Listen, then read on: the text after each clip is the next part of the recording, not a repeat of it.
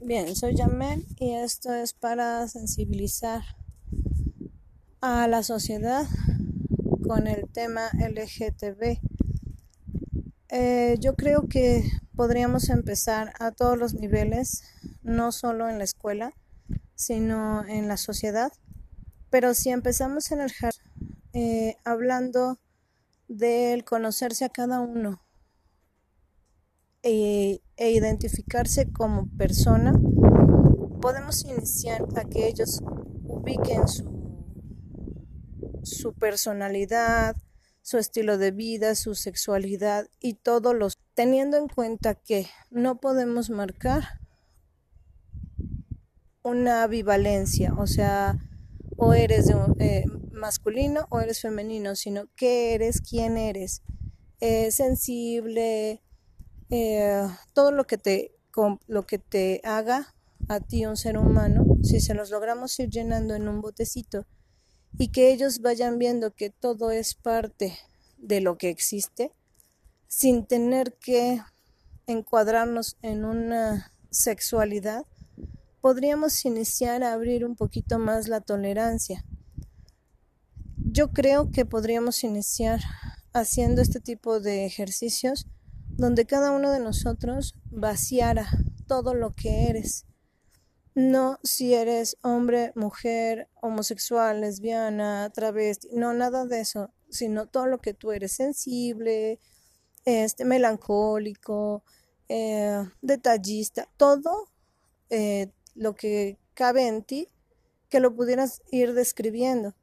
Y de esa manera pudiéramos ir sensibilizando a que todos tenemos de todos. Si no nos empezamos a poner etiquetas desde tan temprana edad, eh, yo creo que es más sencillo que cuando lleguemos a una adolescencia o a una adultez, aceptemos y, y sepamos que todos tenemos de todo, ¿no? Y lo veamos normal, como si no pasara nada, porque realmente no pasa nada. Es una situación de vida, de experiencia, que si se nos va haciendo fácil desde los primeros años, por supuesto al llegar a la adolescencia vamos a tener un poquito más de apertura a saber qué quiero, qué me gusta, qué no me gusta, con qué sí em, combino, con qué no compato,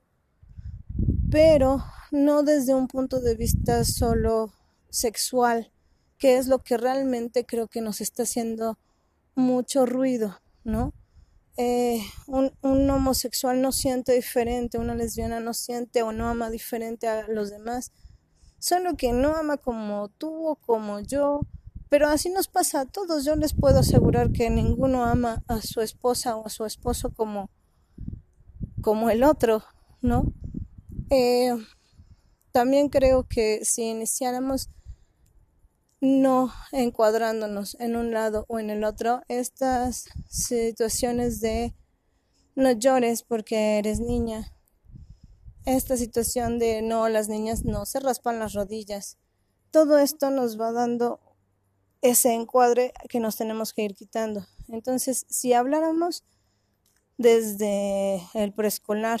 de que todo, siempre y cuando no agredamos al otro, eh, todo, todos crecerían de una manera más abierta y no nos afectaría